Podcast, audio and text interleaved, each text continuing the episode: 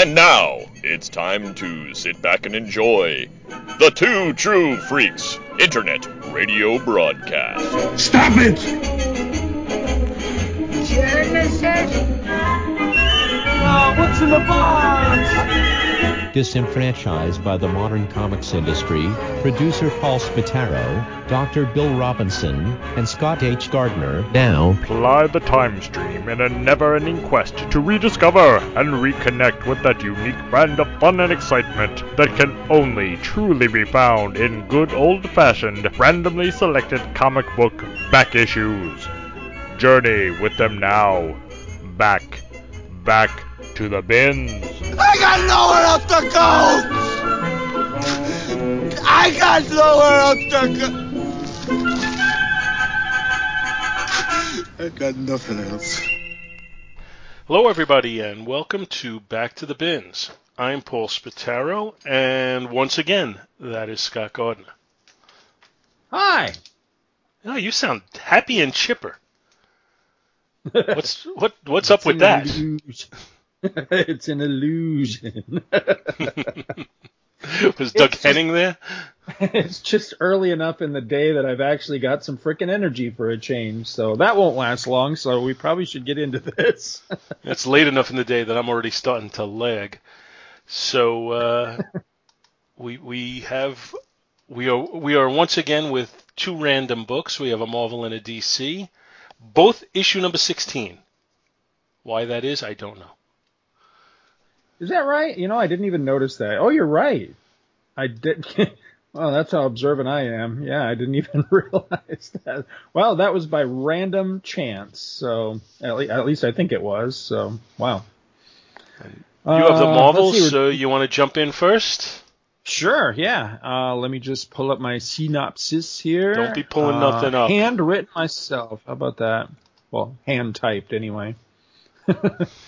All right, so my book for this time around, uh, this is a, kind of a different one for me at least. Uh, this is Kazar the Savage, number 16.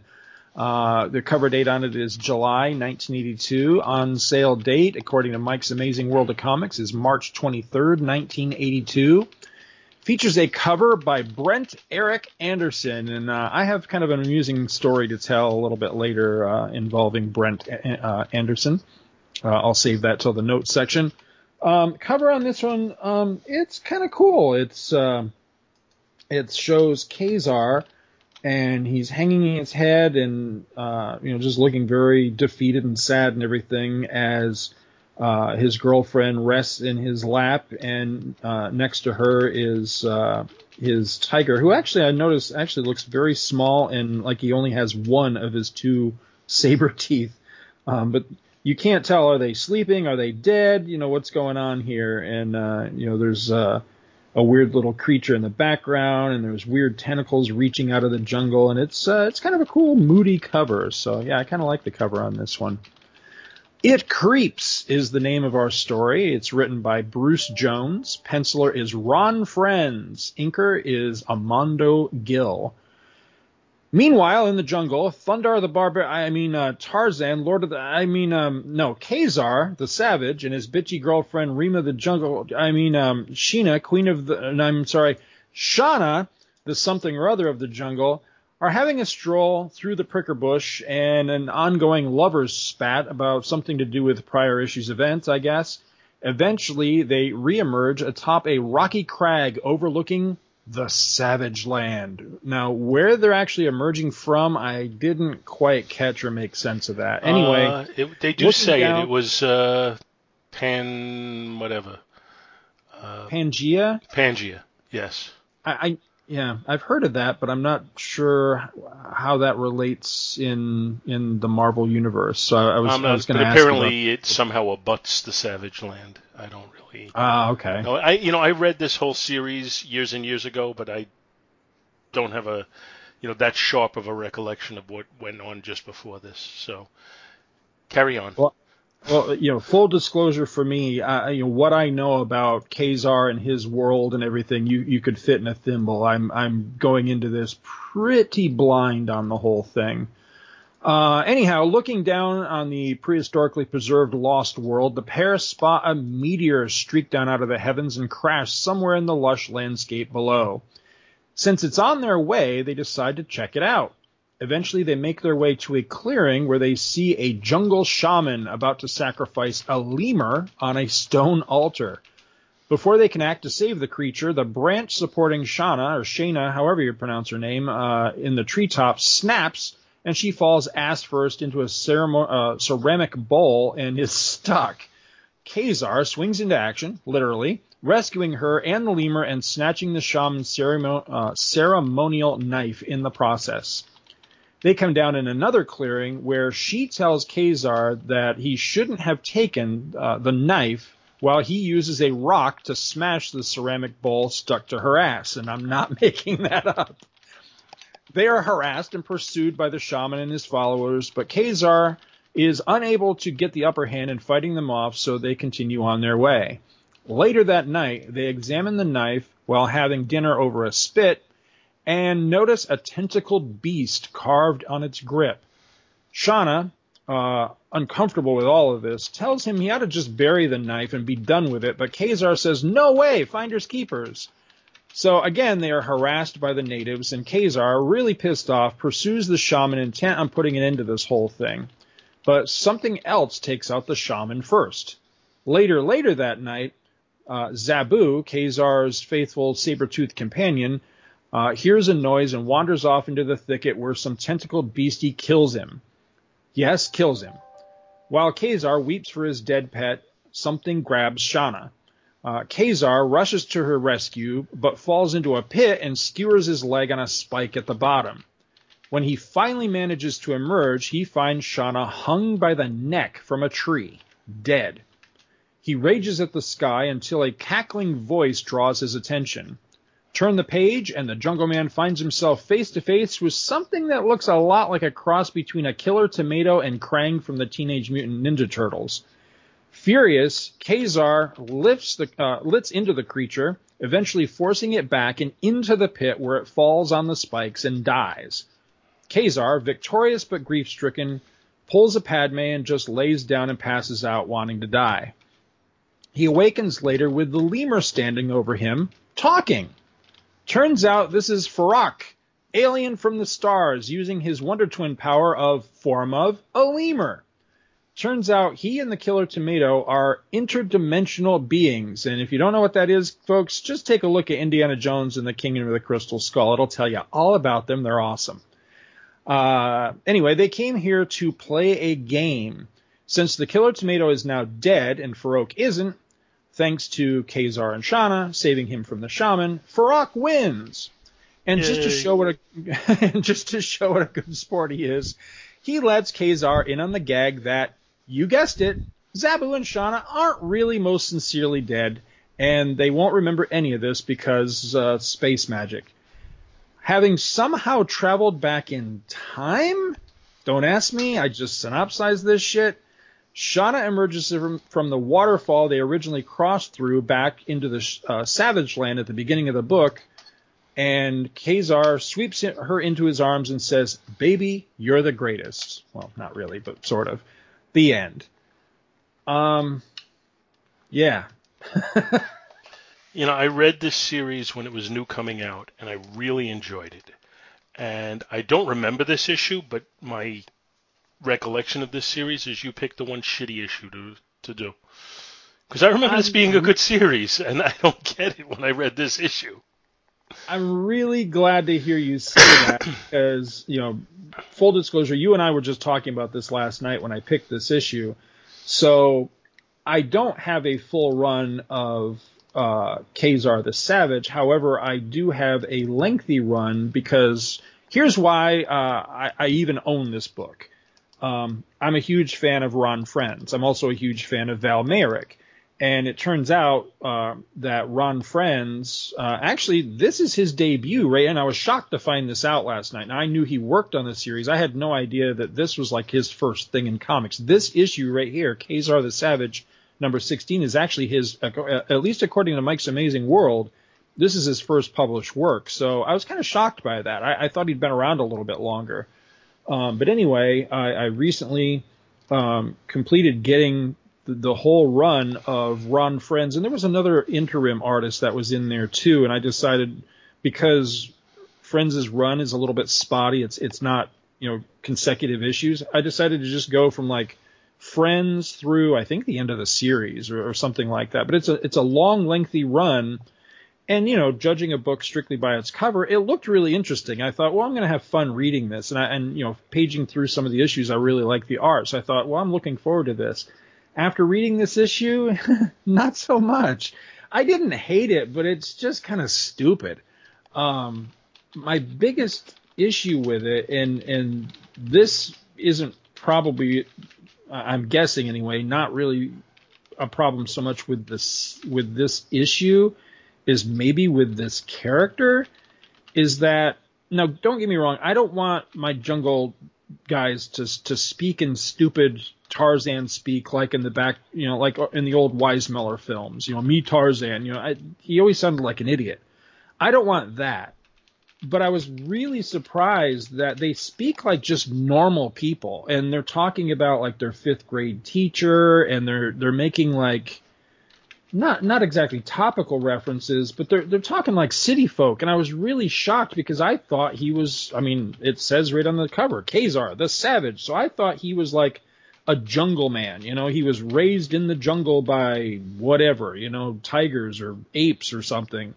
So to see him so familiar with like modern colloquialisms and everything and, and you know, talking like a, a civilized person, it just kind of shook, it, it kind of threw me. I'm like, all right, so now what's what's the deal with this guy? Is he a jungle guy or he's not a jungle guy? Or I, I don't know. I just I was confused by the whole damn thing, to be honest with you.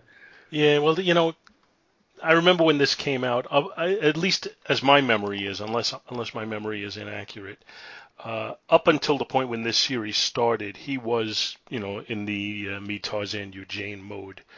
Uh, and then when this series came out, immediately from the first issue, uh, you know, he was articulate and talked like a regular person. And so, well, Shanna always did, because Shanna was not, uh, her history was not that she was raised in the jungle. I, I believe her history is that she was raised to adulthood, you know, in, in normal society and eventually shunned normal society to go to the jungle. Uh, you know, he if if again my memory could be wrong, but I believe Ka-Zar's history is that he was supposed to get to. Uh, I think he he was a teenager when he was lost in the jungle, so he would have you know better than a me Tarzan Eugene vo- vocabulary if that is correct. Uh, but just the same, I found this when I was reading it to be much more to my liking because the character was was more relatable because he didn't speak like a you know like a fool. Uh, right. And it, it really didn't disturb me at all. Honestly, the fact that they did that. In fact, I I, I think I, I liked it even more at that time. Uh, I, I, I I'm a fan of this character, and I had read this whole run, and I have I think all of his issues in Astonishing Tales. Uh, so I mean, I have you know most of that. And then there was there was a series in the in the 2000s which I I still have on my to read list that I haven't gotten to. And I remember uh, the, there's there's a point there where he uh, he actually fights Thanos. Uh, and that, oh, wow. that was that was later retconned out by Jim Starlin, who was like, "Don't don't treat my character like he's a a, a mort," uh, and that's when he came up with the that there were like these clones of Thanos who had gone off, and every one of them was in some way uh, defective, and that's who that's who Ka-Zar actually beat. It's kind of you know it's kind of the Thanos version of a Doombot. Uh, but I, I still mean I, I still had had the desire to read those because I think they they could still be fun to read. Uh, but I have to wait until I get around to that. But just the same, this particular series, you know, it pretty much is Ka-Zar and Shanna the whole run, uh, and and I was pretty into it at the time. And uh, again, I re- don't have any any real memory of this particular issue, uh, and the story is kind of it's it's kind of unimaginative if you ask me. Yeah. You know, Bruce Jones gets by a little bit on the, uh, you know, he, this is an early version of the, you know, dialogue heavy, where you know you- you're telling a lot of the stories in the dialogue between the two characters. Uh, you know, we, we, we I think we saw that a lot more later with the decompressed storytelling that we got. Uh, this this is an early run on that, and and again, I enjoyed that. I didn't have any problem with that at all. It, it made the characters more relatable. Uh, but the you know the whole okay, you know, it, it it just reminds me of you know Bones McCoy getting killed and then coming out with a girl under each arm at the end of uh, was was it this side of paradise? Is that the one? Oh no, Uh, Shore Shore Shore Leave. Leave. Yeah, that that's what it reminds me of, and it just Yeah. feels it feels very unoriginal as I read it.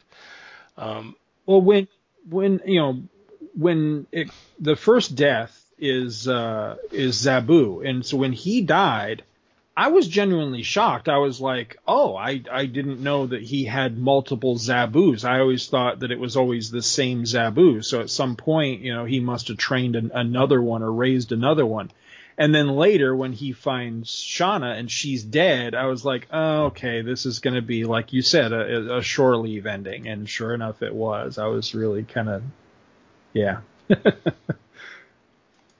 yeah, it's it's it, it, it it's a little wanting because of that, and I thought some of the build up to it was pretty cool. You know, the, the whatever the pygmies, uh, where they're talking about how they don't like us being in their area and they'll get violent with us and all that. Like, it, it, you know, there is a, an element of world building here uh, that I like, but uh, you know, just just the, the ultimate turn leaves me, leaves me wanting. I, I think we'd be remiss if we didn't discuss the artwork. Uh, you know, the early uh, early Ron Frenz work. It, it's not as refined as I think what we get from him later. Uh, it it feels to me Right. be very influenced in different panels by different artists. Like that, the the first page, the the splash page, almost has a little bit of a, like a Mike Golden feel to it. And then, then uh, if we go to page, I, I don't even know, it's page four on the scan, uh, it looks like it's kind of influenced by John Buscema. Uh, so I, I think you know that there's a little bit. I don't. I wouldn't say copying, but there's uh, you know a little bit of uh, influence on things. If you go to the seventh page of the scan, it looks to me like it's influenced by Joe Kubert. There, there's a lot of different things going on in here. Uh, I mean, I think the artwork is solid. It's good but I think I think we see better from Ron Frenz later. I would say the most disappointing panel is when they get to the Savage Land and they're looking at it like, oh my God, look how beautiful it is. I don't think the artwork really reflects that to me. It it, it seems just a little bit like underwhelming. Where they're standing on the precipice thing? Yeah, yeah. And Well, I, I, really liked that. Is it the colors, you think? Yeah, I think that, I was just going to say I think par- partially it's due to the colors, which I feel like are not really doing it justice. But I, I also Right. don't feel I don't feel like it's shown to be quite majestic enough for them to be awestruck by seeing it. Right. Uh, I do think Yeah, know, I- Fri- Frenz had an interesting take on several shots where we see, you know, the perspective is okay, we're going to show a shot, but at the foreground of the shot, we're going to show Shanna's ass. There's a couple of those. Yeah. I uh I would love to to know. Maybe we could get him on the show sometime. He seems like he's very amenable to you know to interviews and such. Uh, Ron Frenz, I mean. But I would love to know what his uh, artistic influences are as an artist because um, I've you know while he to me anyway I think I do believe he has a distinct style of his own. I've also noticed over the years that he's an incredible mimic. Like he's able to adapt his style to mimic other art styles without directly just ripping them off or copying them. Like when he was doing Thor, his Thor stuff is very uh, Buscema to me. Very, I, I believe John Buscema, I think. hmm Yes. Uh, and then um, more when he was doing uh, well also when he was working on Thor it was also a lot of there was a lot of Kirby influence in there and I've seen other things that he's done that have some Kirby influence to them um, and then uh, when he was working on uh, Spider-Man you could definitely see a, a lot of Ditko uh, influence but again it wasn't copying or, or directly aping um, Ditko. It was just where it was kind of inspired by Ditko, which was good because I'm not the biggest Ditko fan in the world, but I love Frenz's uh, Spider-Man. So yeah, I, I, think he's a very adaptable artist that that's really good at, at picking up you know other artists' style and, and kind of you know adapting them into into what he does. And I definitely see that here, even though this is very early uh, Ron Frenz, I, I can still see you know some of his trademark style, but I can also see, as you say, where he's it, looks like he's being influenced by a lot of other artists. Um, page 11 of the scan, that very first panel of Shauna, that looks like Bernie Wrightson to me. So yeah, I'm seeing a lot of different artist styles here. But and, and frankly, I, I, appreciate part, seeing a lot of different artist styles. I, I I'm not I don't think that's necessarily a negative unless unless it makes the storytelling inconsistent, which I don't think it does here. No, no, I don't either. I, I, I think it looks really good. I mean, it, it's not jarring. I think that's what you're going for. Is it, it's not jarring. It's not you know each panel or each page is oh my gosh it's a shift you know it, it looks like this and it looks like that and it's not that it's just you can see influences here and there. Um, there's a couple of weird like bug eye shots like on the very first page that third panel on the very first page uh, Ka-Zar's face looks a little weird. You know his eyes. There's, there's there's a couple shots like that but for the most part I really really like the art. I mean for this being his his first time out um, you know, I think the art looks really solid. I, unfortunately, I'm not familiar enough with um, Armando Gil to know, um, you know, what his influence is here. Um, yeah, I'm, I'm, I'm assuming it's you know I, I, it looks like a really good you know finished ink job and everything, but I'm not sure how much he may be affecting the art, you know, changing it or, or modifying it or beefing it up or, or knocking it down or anything like that. It's just I mean it the finished product looks looks pretty good to me. Yes, but I, I do think in this particular instance, uh, well, I'm gonna I'm gonna give two two criticisms here. I, I the first one is the one I was to start with is just I, I think the coloring leave, leaves something to be desired. I think it's a little simplistic at, at points. Uh, where there should have been a little bit more effort to kind of meld some of the colors and and and create a, a just a little bigger palette that it just feels it, feels uncreative as far as the coloring goes. And then there's a significant number of panels, including that one that I mentioned, where I feel like the background art isn't really showing much. And I'm quicker to blame that on the inking than on the penciling. Right. Well, I was just noticing because I was at the end of the book, so I started backtracking, and I'm noticing an awful lot of empty backgrounds where it's just like it's either completely blank white or it's like one color. Um, so there's a lot of that too. And yeah, that, I mean, they're in a jungle, you know, I mean, I, I don't expect these guys to knock themselves out with every single panel, you know, with tons of foliage and all that sort of thing. But you know, come on, don't make it look like they're standing in a void either. I mean, there should be things around them. There should be detail, and there's an awful lot of this that doesn't have any detail in the background, or just kind of a muddy, ugly, or or monotone uh, background, and you know, monochromatic uh, background, and yeah, that's that doesn't help either. But you know, the figure work is, uh, I think it's fantastic. Really, it looks really good. Yeah, no, I agree with that. I, I like I said, I do see the influences, but I, I assuming that my take on the influences is correct, uh, but that to me is, you know, that's fine. I have no problem with that. And and as you said, right. it's not it's not the differences aren't jarring. Uh, I just like the the scene when they come upon the dead carcass of Zabu. It almost looks like he died and started to revert to human. It doesn't look like the way they show his body. It almost looks like a human body. Flip back to that. Oh yeah, yeah, you're right. I hadn't noticed that. Yeah, it almost looks like a like a wolfman body or something. Yeah, that's funny. But yeah, but o- overall, like I said, as, as, far as the penciling goes, I think this is a uh, a very solid issue. Uh, the the shot of dead Shanna is a little troubling because she has her eyes open, but you know, based upon Kazar's reaction, that she's dead. Right. Yeah, that is a disturbing image. That that whole sequence was disturbing.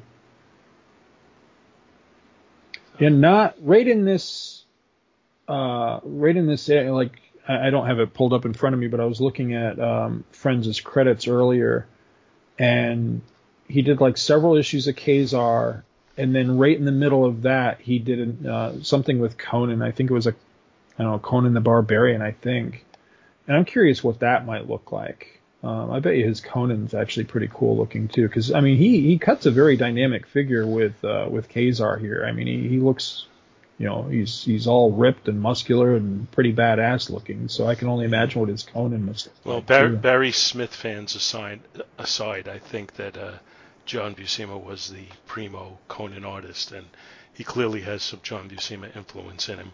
So I think he'd do very well with Conan. Right. I'd be curious to hunt that up and see who the who the inker was uh, on Frenz' churn out with uh, with Conan because I started tracking down uh, some Conan stuff, uh, mostly mostly Savage Sword because it turns out that uh, DeZuniga worked on an awful lot of that stuff and uh, I've been tracking them down. And as as I've been you know getting them and kind of thumbing through them, I'm just I'm struck by the art. You know, the art's really really beautiful.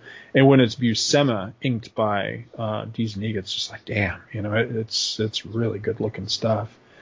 One of these days, I'm going to bring one of those to the show. I was actually going to bring one of those right after we did um, Gulliver's Travels, and then we did the the the dirty one. You know the the adult Gulliver Gulliver Gulliveriana, Yeah, and then after doing that, I've, I've just Phil- purged it from my mind, and now you're bringing it back.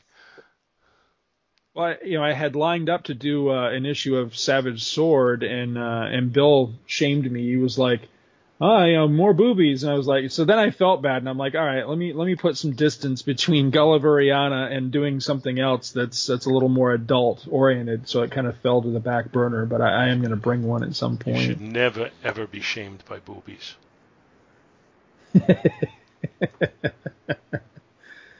Uh, it's uh, might be worth mentioning that uh, the back there is a short. I mean, it's very short. It's three pages. It's all text, um, but a beautifully illustrated backup story in here. Tales of Zabu, uh, illustrated by uh, Val Mayerik. That's just really cool. I, I love the art on that. Um, just just you know we, we've we've hit on it before, but the only thing I would say is if if you're listening and you're not familiar with Val Mayerik, get get yourself familiar with him because you'll be doing yourself a favor. Val Mayerik in particular is one of the better artists at drawing wildlife. yeah, He I mean he draws a lot Yeah. of things well. Don't get me wrong, but Yeah. but uh, I I think you know wildlife is something that that is a weakness in many many artists. Uh, you know, ammunition, uh, and uh, he he draws them really well. I, I remember when we when we were lucky enough to have him on the show, and he had a. Uh, I, I don't remember if it was a Kickstarter or just some other thing, but he had a book coming out, and it was uh, a western, and I, I was marveling at the way he drew the horses and all. He, he's he's just got a knack at it. there's a shot here. It's the middle page of the of the three uh, Mayerik pages, the backup story. The bottom panel where it's Zabu is doggy paddling across uh, I don't know what this is a river, a pond, a lake, something. And the shot is from underwater, so it's below the water line. You're looking up from like the the sediment up at the surface of the water as Zabu is crossing it and there's this alligator um, swimming up on him, and that's God, that's a beautiful shot. I mean, it's just you can feel everything in that picture. You can feel the the tension. You can feel the you know the sense of being under the water. It's it's really it, that's a really cool shot. I really like that. Right, I, I agree totally. It's it's, uh, you know, it's funny. The, the the opening shot, which is not bad at all, is probably the weakest shot as far as drawing Zabu, just because it's a little more heavily inked uh, than the than the other ones are, and I think the other ones just kind of let the art breathe a little bit more, and and his his Right. drawings of Zabu I think are terrific.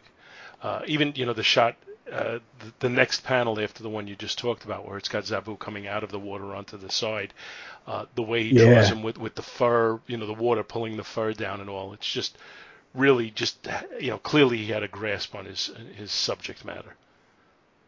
Yeah, that is. That's really cool. I like that. Well, the only other note I've got, and it's it's not really on this specific issue. I was just put in mind of it, uh, you know, by the cover on this uh, with with Brent Anderson. Um, way, way, way back, I, I've got it notated somewhere, but I forget. I want to say it was like 1989, something like that. I, I went to an Ithacon in uh, in Ithaca, New York. Uh, it was one of my my er- very earliest cons I ever went to, and I don't remember it being advertised ahead of time. And I was surprised when I got there to realize that that one of the elderly gentlemen that was there and doing signings and such was Murphy Anderson, uh, you know, famous you know inker on you know Curt Swan Superman that sort of thing. And because I didn't know he was going to be there, I wanted to get something signed, but I, I hadn't brought anything because I didn't know he was going to be there. So I don't know if you remember this, but back in the day when uh, the uh, Overstreet Guide was like your comic book Bible, um, a lot of times in the Overstreet guides, after uh, you know a, a title and a listing and all the numbers and everything, they would often have notations of particular popular artists, like which are you know issue numbers they worked on and such. Right. So I opened that up and, and started flipping through, and I was looking for uh, an issue of of action that I could get that might be relatively inexpensive that I could buy and have him sign. And it ha- actually listed um, Action Comics Weekly number 623, and so I was I was in the dealer room and I went and I bought it out of the the back issue. Then I paid like I don't know like a buck or something for it because it was notated as Anderson. I pull it out and it's this, eh, it's it's an okay image of Superman um, standing on. I think he's standing on a building like with a gargoyle or something like that, and it, it was okay. I wasn't really crazy about it, but it was signed. It said Anderson, so I thought, okay, well this this this is you know something Murphy did, so I'll, I'll have him sign this cover for me. So I went and you know waited and, and finally got up to him and everything he takes the book, he looks at the cover, he's kind of like, eh. And then he he opens it, he rifles through it, he gets to the center spread, and he signs the the centerfold of the book. Well, it turned out, and I didn't realize this until much later, that the cover Anderson is Brent Anderson, not Murphy Anderson.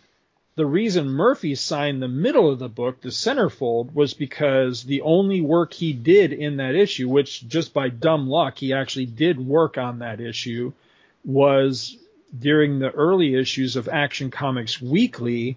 Uh, Roger Stern had a Superman strip. It, it was only just that centerfold of of each issue of Action Comics Weekly. Superman went from owning the book to just that centerfold um, and Murphy Anderson worked on uh, that strip. So there was, thankfully, work by Anderson in there, and, and he signed it. But how embarrassing could that have been if he'd realized my mistake? He, I don't think he realized it, and I didn't realize it until later. But I would have been really embarrassed for him to be like, um, "That's a different Anderson, son. That's not me." Yeah, that that wouldn't be good.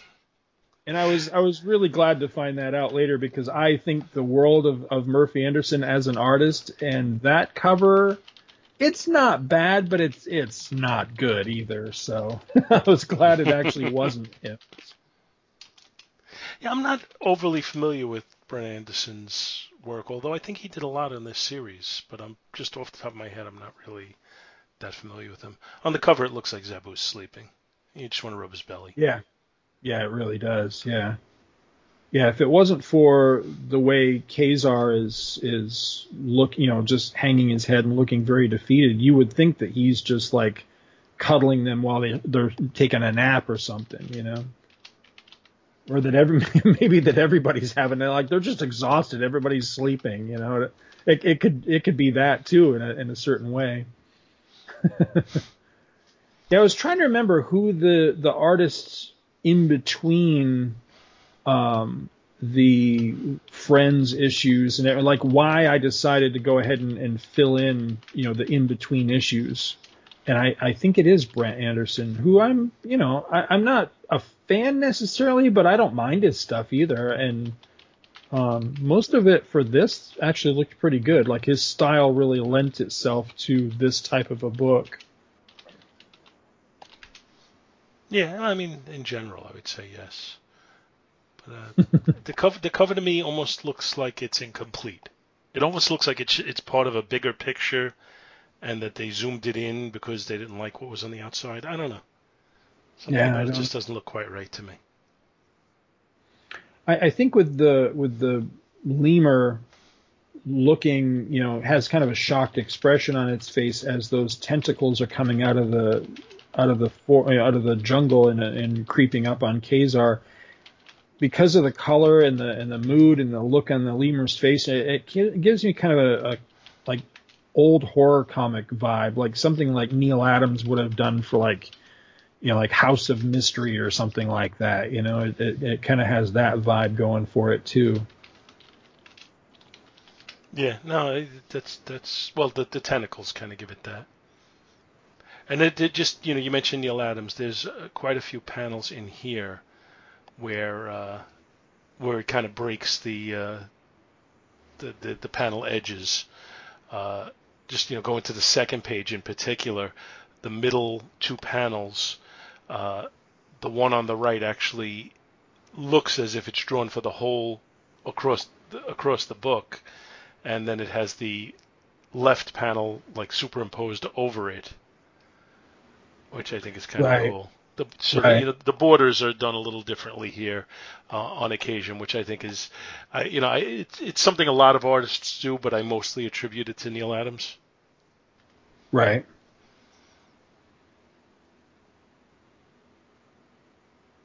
Well, are we ready for grades on this one? You think? Yeah, I think we can uh, we can do that.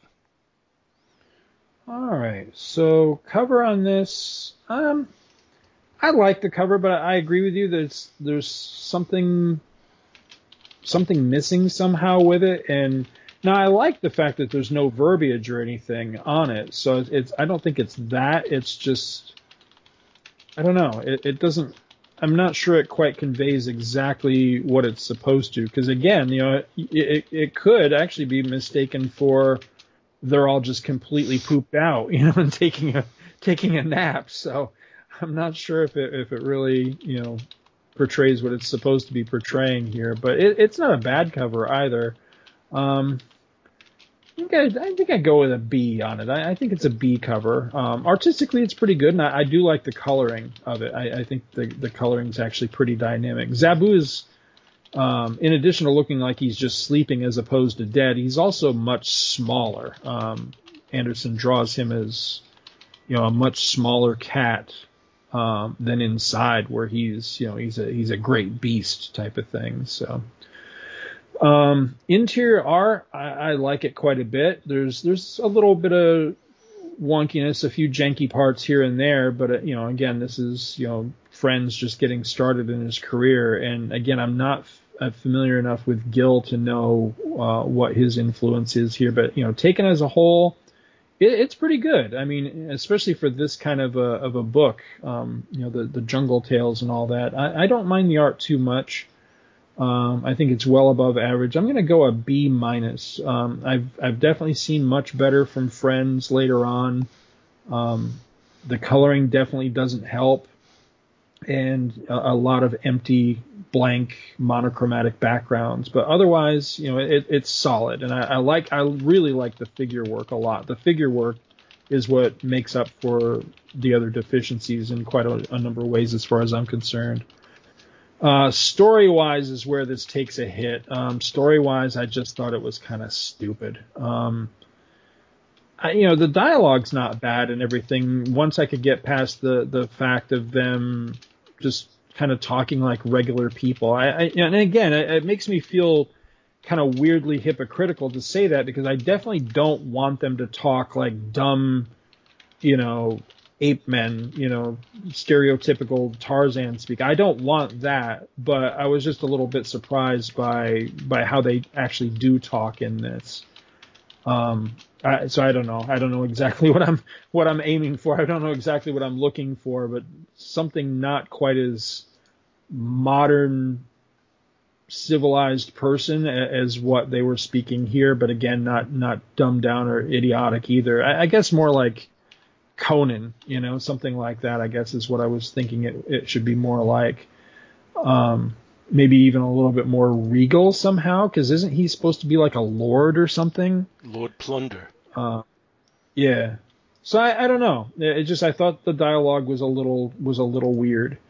Um, where it definitely took the big hit though, because I mean, I some of it I could get a you know I could I could see you know the the whole thing with the with the knife was kind of interesting. The whole thing where you're kind of led to believe that maybe the priest was trying to summon something, you know, the tentacled beast that was on the the the hilt of the knife, you know, maybe he was sacrificing or going to sacrifice the lemur to summon it or appease it or something even the revelation that it's it was an alien was okay. It was it's just unfortunately it's compounded by goofy thing after goofy thing. It just it all adds up to overall making the whole tale kind of silly as opposed to you know if they had just gone a little bit you know the the big thing was a was an alien entity and they had to fight it or what okay you know I can buy all that but then you compound it with talking lemurs and it was all a predator like game and I was like, oh come on. And then,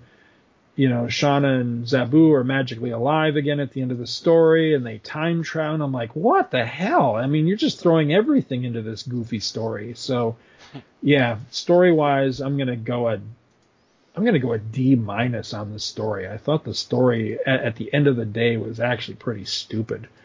Um, you know, the, the thing that saves it though is, you know, the, the characterization. I, I didn't mind the characterization. I, I liked their relationship and, and all of that. It could have been a little bit clearer as to what the hell was going on too, you know, for somebody that, that was just jumping into this like I was. Uh, I wasn't really clear on, you know, where are they coming from? Where are they going to? What's, what's the deal? So, um, yeah, I didn't, I didn't think too much of the overall story, but as, you know, as a, as a whole grade for the entire issue, um, yeah, better than average. I'm I'm not big on Jungle Tales to begin with, um, so you know, yeah, this wasn't too bad. Uh, I think I'd go a, I think I'd go a C plus as an overall on the on the whole thing. I, would say if you're ever going to look into you know this particular book or, or you know this this run or whatever, you know, go in for the art because the art's definitely nice. I, I really enjoyed this. I was glad I picked it up. All right. Um, so I'm not crazy about the cover. I feel like it's a little rough. Uh, like I said, I almost feel like it, it it's it almost feels like it got blown up that it was supposed to be bigger uh, or you know more widespread, uh, and that by blowing it up, it lost some detail. It almost feel that's what it almost feels like to me. Uh, again, yeah, you you pointed out that you know Zabu is kind of the size of a kind of the size of a big German Shepherd here, which I think Zabu is supposed to be considerably bigger than that. Mm-hmm. So I, I, don't really care for that. Uh, it's it's not really it's not something that really intrigues me to speak of. So I'm going to say I'm going to say a C minus on the cover. Uh, the interior art is the strength of the book. I agree. Uh, I like the various styles that seem to be played upon in here, with it never really straying so far from one as to be jarring. Uh, I don't care for the coloring, and there's points where the inking goes back and forth. In particular, the backgrounds I have a problem with.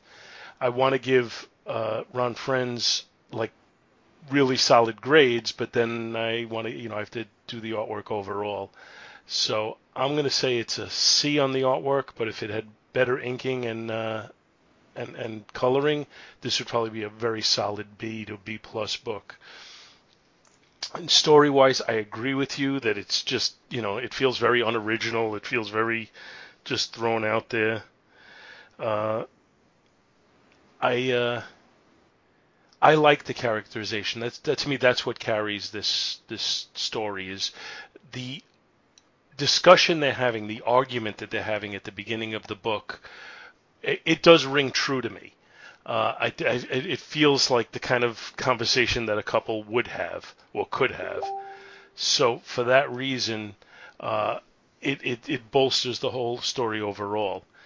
And even his reaction at the end, you know, after they're, they're, fighting and he's like walking off at one point, then you know after after experiencing the thought of uh, that he could have lost her, you know, he, he carries her off, uh, you know, saying don't ever leave him alone again, uh, and it, like I said, it kind of rings true to me.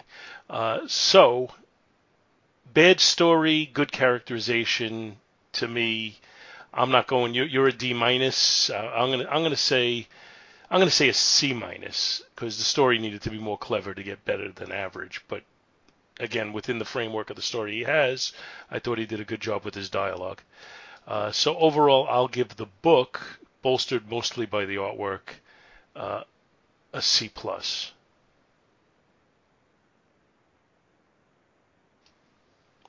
And that's it for Kazar.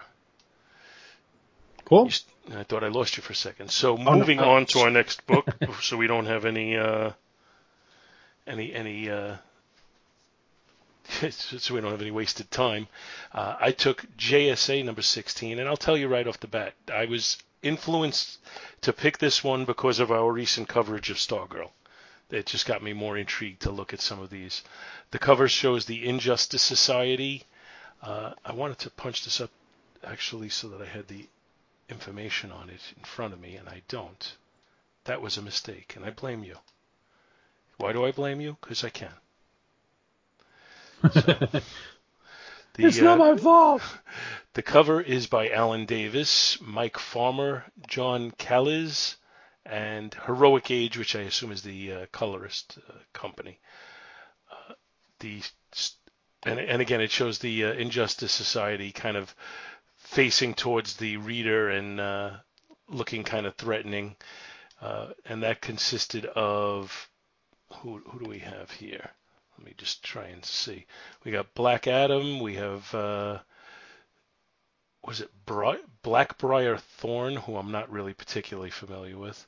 Uh, Count Vertigo, Geomancer, Icicle, and the, the the dude with no face. That's Johnny Sorrow. Yes. Yeah. Okay.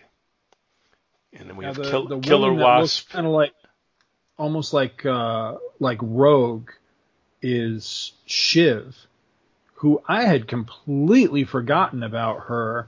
Um, and there's actually an episode or two of Stargirl named Shiv because she's a character on that show. So the, reading, rereading this issue taught me one thing is that I need to bump this up really high on my must reread lists because I read the whole series and absolutely loved it back in the day, but damn, I didn't remember anything. I mean, I, half the people on this cover I looked at and go, I don't have no idea who this is. So, yeah, I can't believe how much of this I've forgotten, despite the fact that I loved it so much. Yeah, I, I have, uh, you know, been a uh, a big fan of different runs of the JSA, and this particular series uh, I've I've kind of read it in like in little bunches. So I haven't read this particular story before, but I've but every time I've picked up a, a bunch, and a lot of times it was taking out uh, you know the trades from the library or whatever. I've I've found this this entire run to be very enjoyable. I'm going to read you the uh, synopsis from uh, the DC database because I'm lazy. In Manhattan, Black sure Canary. I oh I am. In Manhattan, Black Canary and Dr. Midnight sit at a dinner table on a quiet date. They are suddenly attacked by Count Vertigo. Dr. Midnight uses a blackout bomb to escape with Diana and change into their superhero clothes. At a movie theater, Sand and Wildcat talk during a movie when two gentlemen behind them tell them to keep it down. As they pick a fight, the two men reveal themselves to be Geomancer and Killer Wasp. Black Adam enters the fray as well as as well to ambush the heroes. A mysterious force rips through various civilians across the world at incredible speeds. At JSA headquarters, Mr. Terrific points out the killings from the mysterious speedster spell out C L A R I S S. Flash quickly realizes that this is most likely Rival, his chemistry professor from Midwestern University. He explains he tackled him before and has been trapped in the Speed Force since 1949. When Mr. Terrific expects the final destination to be Keystone City at the Garrick house, Jay rushes home to save his wife, Joan Garrick. As Jay leaves headquarters, Icicle, Tigress, and Shiv show up to attack Mr. Terrific, Sentinel, Hawkgirl, and Courtney. Thinker reveals himself, explaining he has lived in the GS, JSA defense systems and has disarmed them to allow the Injustice Society into the building. When Sentinel attempts to block them with a green flame, Tigress came prepared and shoots a wooden shank, piercing Sentinel. The shank then transforms into Blackbriar Thorn. Thorn gloats that Ted should have burned all the pieces as he could always rebuild himself otherwise. Mr. Terrific rushes Sentinel to a secure room where Thinker can't hack in. Hawkgirl and Star Spangled Kid prepare to play defense as Sentinel heals. In Keystone City, Jay stops Rival right as he is about to attack Joan. At the Labyrinth, Johnny Sorrow reveals his plan to kill the world with the King of Tears. And I'm not really sure who the King of Tears is or what the King of Tears is. But uh, I, I you know, I, I picked this up. I'm sorry. Go ahead. No, I, I remember a story, something about there was a thing that lived in a box, and like somebody goes into a basement or into a room or something, and they look in the box and the thing like devours them or something, uh, something like that. I want to say that the the the what did he call it? The something of tears, King of Tears or whatever, has something to do with that, I think, or that is the King of Tears or something. But they, I mean, that's really, I mean, that's really stretching the memory muscle there. I, I'm not sure if I'm even remembering that properly. It, it may even be what it's showing here at the end of of this issue. I'm not entirely positive, but Yeah, it's uh, you know this this kind of fit right in with my prior experiences with the JSA, where uh, you know I hadn't read this particular story before and I wasn't familiar with it, but it felt very comfortable just picking it up and reading it, even though I didn't really have a background on what led up to it. I, I think these stories are very, very well written. And who who is the writer here?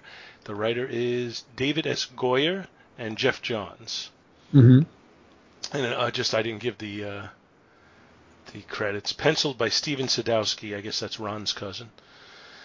Uh, inked by Mike Bair and colored by John Kalisz Heroic Age.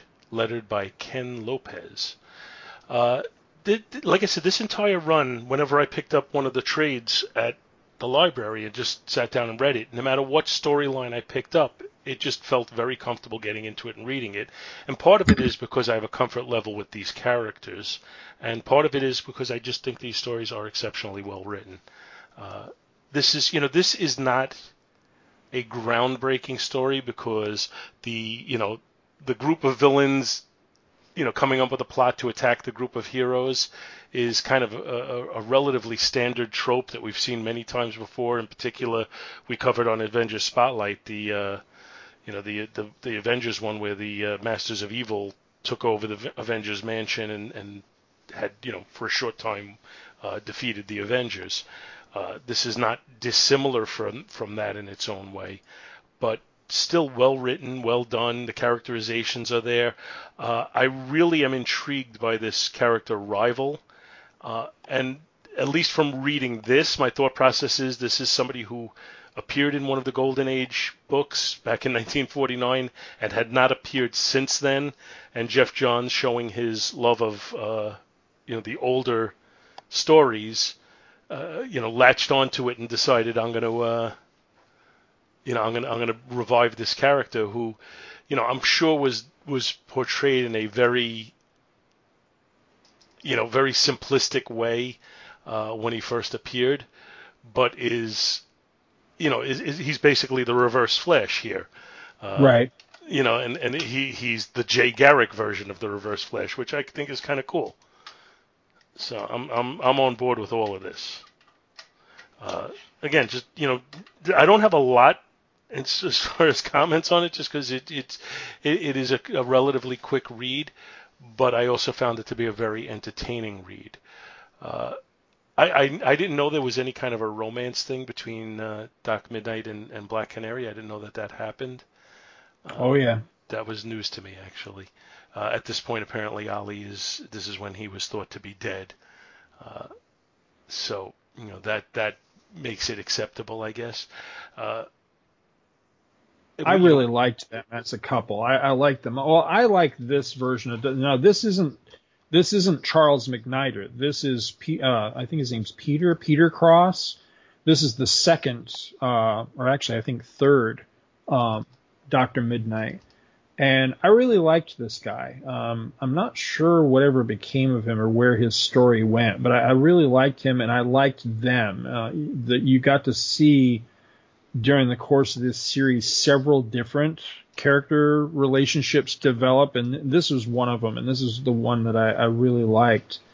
And I can't remember where it all goes. Of course, you know, Ollie eventually comes back and everything, and I think it was within this continuity um, that Black Widow and, and Green Arrow eventually got married and everything. So I'm not, I don't remember now how her relationship with uh, with Midnight ended or whatever, but I, am pretty sure they did develop, you know, an, an actual relationship at one. I mean, in, in, this, I think they're on they're on a date, obviously, but I think this is their first date, if I'm not yeah, mistaken. that's what it said. But it does say it's their yeah. first date.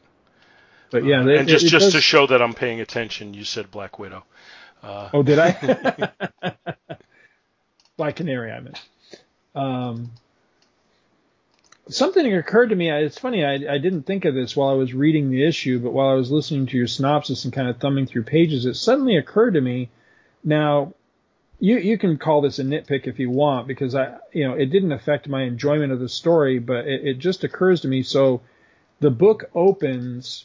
You know, the synopsis that you read is much more linear than the actual issue is. The issue jumps all over the place, but the issue actually opens with um, what's the guy? Rival. Rival's rampage, where he's using his, you know, just incredible super speed um, as a weapon, and he's just blowing through things and killing people.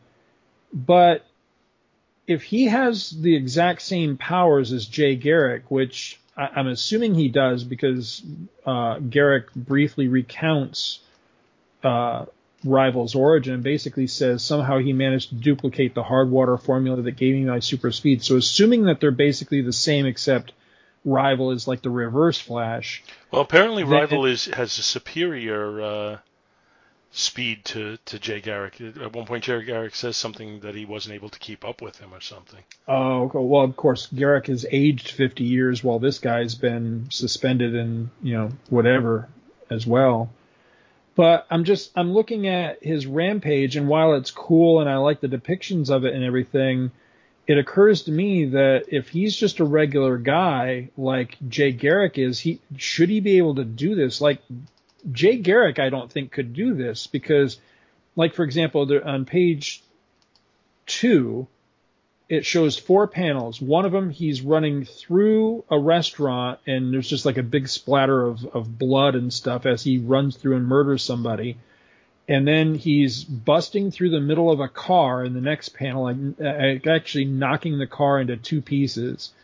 The next panel, he's running through a telephone pole and knocking the guy off, and it looks like he's being electrocuted as he falls. So Jay Garrick can't do that stuff because he's just a regular dude running really fast. If he were to run into a telephone pole, it would kill him at super speed, I would think, not not just smash through it. So is this a goof or is this guy actually more powerful, you know, to where he he can use his super speed as a as a battering ram? I think that's what it is. I think he's more powerful. He's he's for some reason his uh, use of the speed force is greater than what Jay can do. Hmm. Okay. I'm trying to. That that makes the, him. I'm trying to look for when Jay talks about it to see if I can. Because that makes him incredibly dangerous if he can just, you know, run all over the world in the blink of an eye and just smash through anything, you know, and, and destroy anything just with his speed. That's that's frightening. Yeah, it says uh, months later I heard his speed manifested itself again. He broke out of prison. I tried to hunt, hunt him down, but his body kept accelerating faster and faster. I couldn't keep up. Somehow the speed force, he literally ran himself out of existence. Hmm. Which, which is, uh, you know, almost that's kind of what happened to the Barry Allen Flash in uh, Crisis. Right. So, I don't know if that's meant to be a callback to that, but that's what it makes me think of. So, Yeah, I what do you- really you- liked this. What did you think of the artwork Hmm? in this? What did you think of the artwork? Um, I'm not overly familiar with Sadowski, um, but I've always been a big fan of Michael Bair, um, and and I liked seeing him work on so much of this series because he worked on uh, prior stuff with a lot of these characters. Like for example, he he worked on um, Infinity Inc. and I think he worked on some of uh, Young All Stars as well, if I'm not mistaken. And I think he even goes back further than that. I think he worked on some of uh, All Star Squadron toward the end too, I believe. Uh, so I've always liked him quite a bit. He's he's uh, you know one of those lesser known favorites of mine. Um, I like the art, but I kind of wish I dug out the actual paper issue of this for show purposes because I've noticed this before that a lot of 90s comics from around this this era um actually this is later than that isn't it? This is 2000 Mm-hmm. um but like like late 90s early 2000s a lot of they don't scan very well.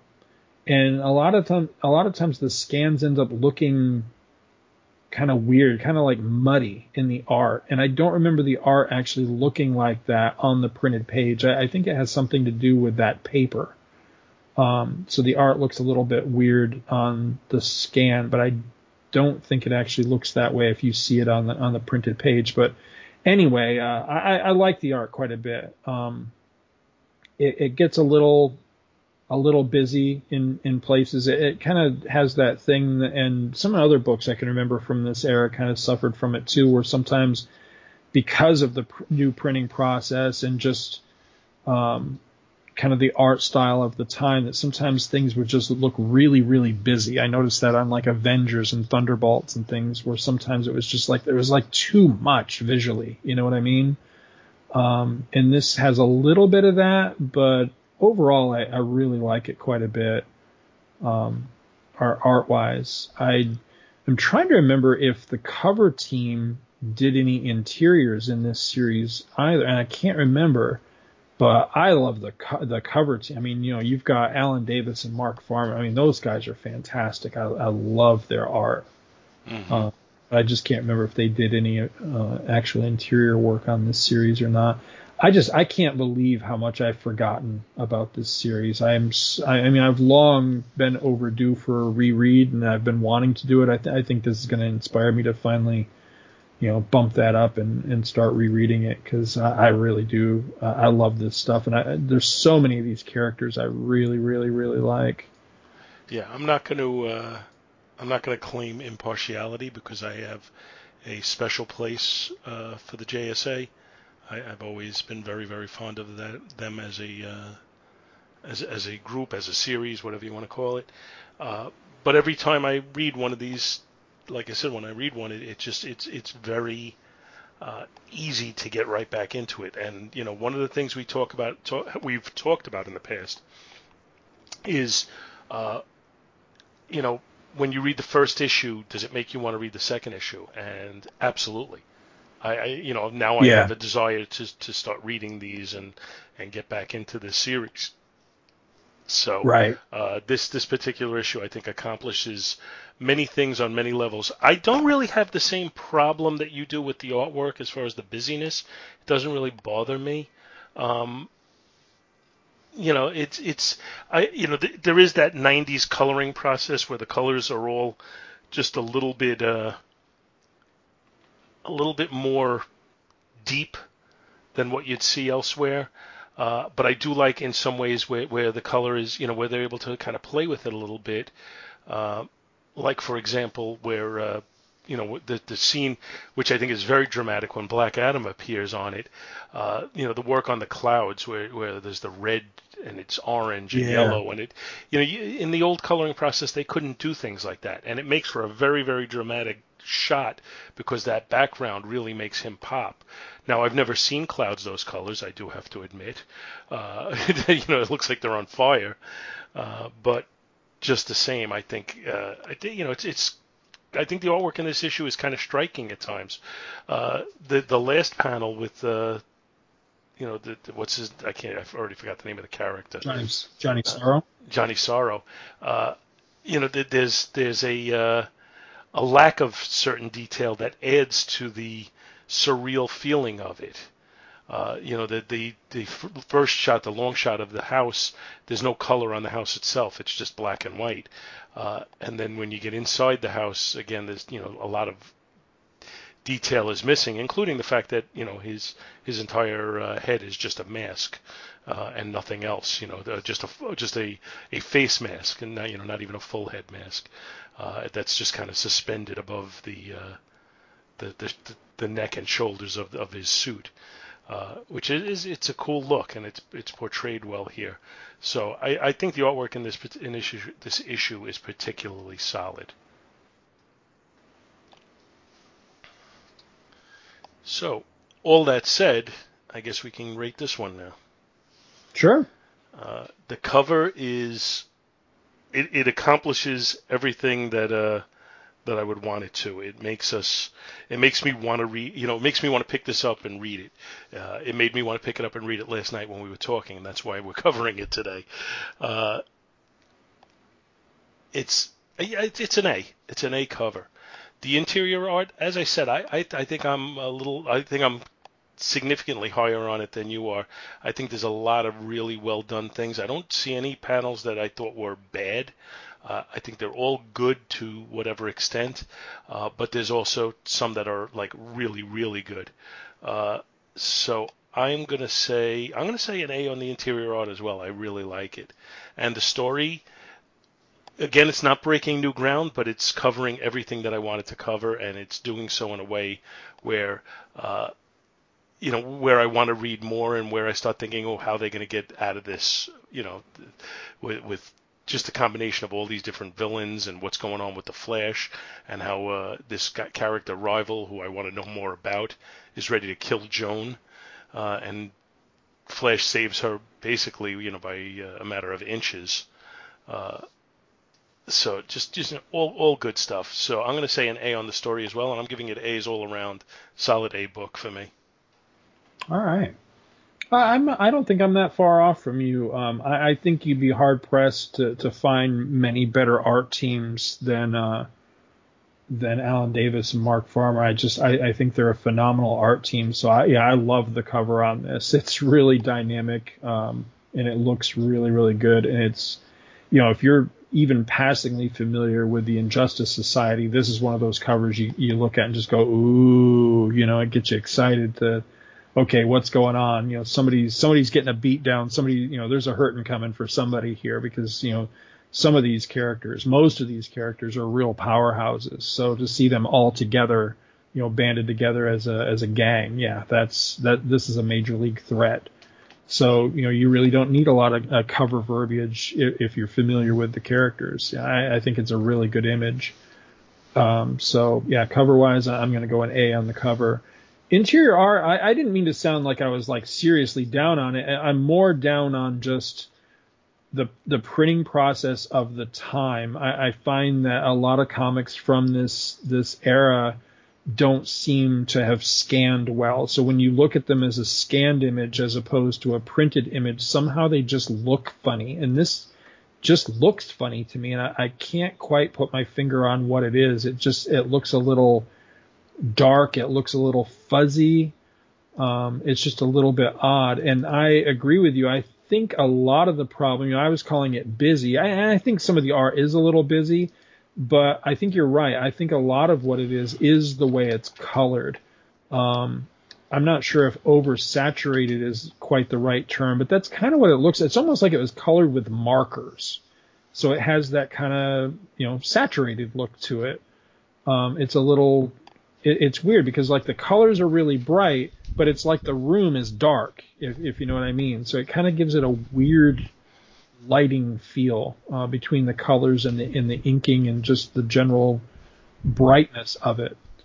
So it's just I don't know visually to me it's just a little bit off-putting for that reason. But again, a lot of that could be chalked up to the scan, and I don't want to hold that against the book itself. So art-wise, um, I think I'm going to go an A minus on the art because I'm not terribly down on it. I, I, think it just it could use a little bit of refining, and I wish I was seeing a little bit more Bair in here. Now I know he's just the inker and not the penciler, but I really like that guy's style. And unfortunately, I'm I'm not seeing a whole heck of a lot of it here. So it doesn't look like he's imposing much of his personal style over the penciler. Um, which, you know, don't get me wrong, I, I don't want the inker to supplant the penciler, but I, I, like to be able to identify the inker as well. And I, I if I, if I was handed this, I don't think I'd be able to tell that that Bair had been the inker on here, and that's kind of a shame. So art wise, um, eh, I think I'm going to go a B plus on the art. Um, I, I, think it could just it, it, could use a little bit of something, and a lot of that I think is uh, is the coloring and just the general darkness of it. I, I wish it was a little bit lighter uh, in brightness and a little less saturated in the color, if that makes sense. Uh, maybe comics need to come with some sort of you know, tint adjust or something. Um, and then story wise, it's really hard for me to grade this on the story because this is definitely when you're getting into the writing for the trade mentality era. So this isn't really a story. This is a piece of a story. This is like the opening salvo of a story. Um, that said, it's it's hella intriguing because it makes me want to, you know, it makes me want to dive right back in and not only read forward, but now I want to get caught back up to like, okay, what what was happening prior to this to get to this point and then definitely what comes afterwards. I'm just I'm so out of touch. So, you know, I, I didn't quite I, I couldn't quite mentally bring myself up to speed like exactly what was going on, but there's enough that happens here that makes me intrigued to, to definitely want to get uh, you know, caught back up and, and reinvested and, and go forward and reread the whole thing. So you know, on that level, yeah, I definitely, I would actually say an A plus on that level of, you know, sucking me right back in again. So overall grade on the whole thing, I really don't think we're far off. I, I would say, you know, overall grade for the whole book, uh, yeah, I'd give it an A because I mean, I I'm right back in love all over again. I I, I want to dive right back in with both feet and and read the whole damn thing because I I know that this is the quality I can expect from the whole run. I mean, this this was phenomenal stuff. Yeah, I agree. All right, cool. So that'll be it for today, and uh, we'll be back next week with something for you. Thanks everybody for listening, and thanks Scott for uh, doing this with me. Absolutely. Bye bye. Thank you so much for listening to our show, and we hope you'll continue to join us each and every week for more good old fashioned comic book back issue awesomeness. You can contact Back to the Bins to leave feedback, comments, questions, suggestions, and criticisms via email at bins at twotruefreaks.com or by joining the Back to the Bins group on Facebook. Back to the Bins is a proud affiliate of the Two True Freaks Internet Radio Network which you may find at www.twotruefreaks.com. Two True Freaks is a registered trademark of DiManzo Corps of Milan, Italy. All rights reserved. Please take a moment to stop by the twotruefreaks.com site and check out their many other fine podcasts, won't you? Thanks, and we'll see you next week. Darn, that's the end.